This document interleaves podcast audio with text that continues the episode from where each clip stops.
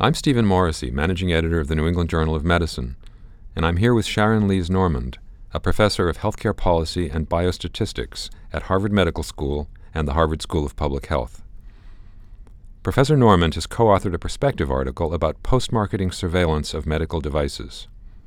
Professor Normand, although the U.S. laws governing medical devices have been updated over time, there's been a fair amount of criticism suggesting that they're still inadequate to protect the public health. What, what kinds of serious device safety problems have been identified in recent years, and how big a public health issue is this? Depending on how you measure uh, what is big, uh, you could come up with different answers. I what comes to mind are a few devices recently that there have been problems, not just in the U.S. but worldwide. Um, metal on metal hip implants, for example, has been one type of device that is uh, widely implanted in many individuals. Uh, it's increasing in terms of the people who are getting it because the population's aging and more people have osteoarthritis and sometimes become of obesity. Younger patients are being implanted in it. And, and that was a, a, a, device in which uh, the metal ions were sort of destroying the tissues at, at, the site of the implant. And, and that was a problem where there were recalls and interchanges among various countries uh, in, in terms of their uh, regulatory agencies. So the UK, Australia, and the US had lots of discussions about these metal on metal uh, hip implants in general. Um, and they really were quite painful, and there was a warning out. That's one broad class, and, and there I think is a big pub- public health issue because so many people are implanted with these devices and they live there a long time. Uh, they're supposed to stay for about 10 years, and because they're implanting them in younger patients, they could be implanted for a, a longer time. So that's one type. We've had problems with, uh, I think it was in 2006, with uh, drug eluting stents. And although not a recall, uh, there was an issue regarding um, stent thrombosis, a very serious uh, event that could happen to patients who were implanted with these uh, stents that had drugs on them. Um, and so the 2006 that saw, uh, again, worldwide, it was first raised in a conference in Spain. Uh, and then it just it, it, the American College of Cardiology, the American Heart Association, um, lots of different uh, professional societies brought that to bear. Uh, and then, of course, we have the implantable cardiac defibrillators, and we've got leads uh, that uh, are failing. And again, that's something that uh, has a, a, big potential population. And I, I, think it's probably more important. Although we care, you know, we care mostly about the U.S. I think it's important to emphasize that these are worldwide problems now. These are really technologies that uh, device manufacturers are marketing worldwide. And in the U.S., you, you recently spent some time at the FDA. Do you agree with uh, their critics that device regulation needs to be enhanced? Yes, the regulation uh, could be enhanced. Uh, for example, uh, I I think most people are aware that there is uh, no unique device identifier uh, currently available unlike uh, drugs, where there are national drug codes that are these very long numbers that are uh, able to identify the make, the model, the dose, uh, whether it's a, a, pill packet or uh, powder.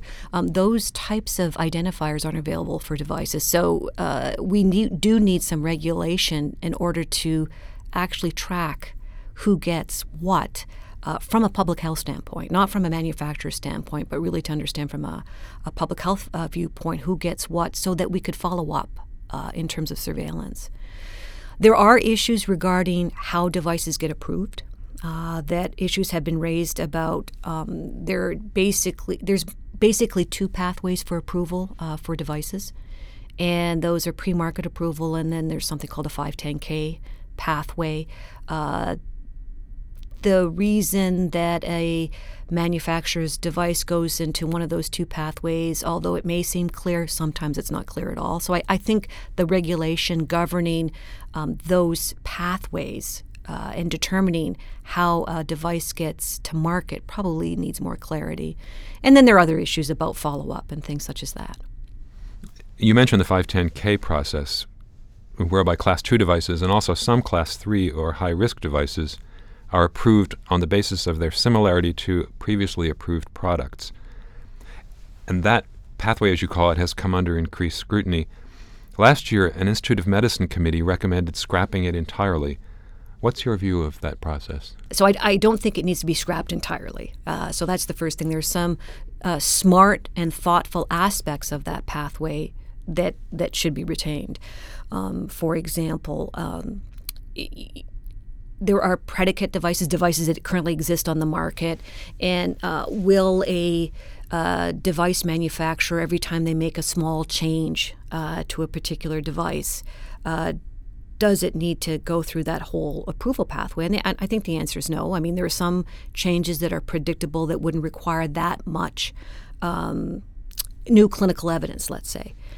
However, uh, it also depends on um, how old the data are in which the predicate device has been approved. So we know technology changes, drugs get better. Um, importantly, the best medical therapy uh, has uh, changed from the time a uh, particular device has been on the market when a new device comes, a new like device comes to market. And so determining what the comparison group is uh, for a new device versus uh, that is a 510k process versus uh, an entirely new first in human uh, device. We could worry about sort of w- what pathway we take but when you're looking at something that's similar one needs to think has therapy improved so much? Uh, and so much could be just six months uh, in terms of needing to undergo more scrutiny, more clinical detail, more collection of data. And so I think thoughts thoughts in terms of what are the key features of a device that make it look like a predicate device. So there could be engineering characteristics, there could be uh, the population in which it's applied, it could be uh, ease of use. So those are features, and I, I'm not sure practically how you measure something to say it is like a predicate device. The FDA has measures. I cannot tell you what those measures are. Um, but but once you do that, then you also ask the question in terms of uh, is the comparison relevant? Has practice changed uh, enough uh, that we need to really collect new data?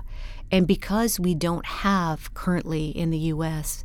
Um, a method to look at safety issues associated with devices that are currently marketed, it, it's hard to sort of determine is this the right pathway to, to take in some in some instances. You mentioned earlier uh, the lack of unique device identifiers or UDIs as one of the key obstacles to monitoring the safety of devices. What's happening on that UDI front, and if we make progress, what will it mean in terms of improving safety? So my understanding, uh, it's sitting in the Office of Management and, and Budget right now, uh, in terms of uh, trying to.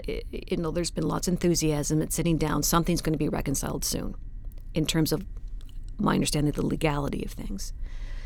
In terms of uh, the FDA moving forward, they are currently funding projects to look at demonstration projects of, of these unique device identifiers. I happen to know that because uh, we actually, I actually have uh, one of those particular projects. Uh, Cornell University has also been awarded a project from the FDA, a contract to study uh, the how to actually implement a UDI, a unique device identifier. So, uh, with that said, there is movement. Uh, I would hope uh, that uh, this regulation gets passed very quickly uh, in terms of actually getting the manufacturers and everybody else on board uh, with implementing the UDI.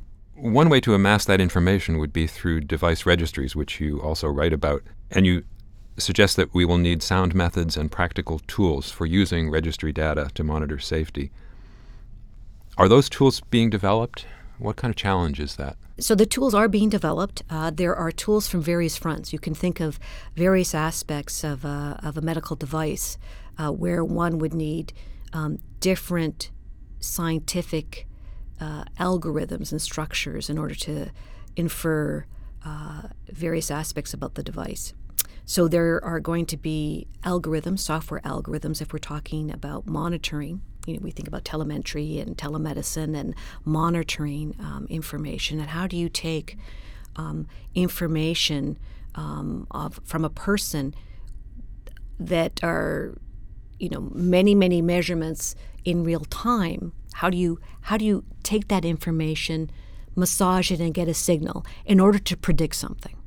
So you could think of, uh, you can even think of smart implants. So there are orthopedic devices that will have a smart implant that actually measures the the weight, uh, the bearing weight of the of the the knee uh, in, in the implant, uh, whether or not you're developing any um, problems if it was metal on metal, measuring the tissue. You know, so there's smart implants that transmits that information, and then will actually wants to predict something to say you better get to your doctor sooner than later.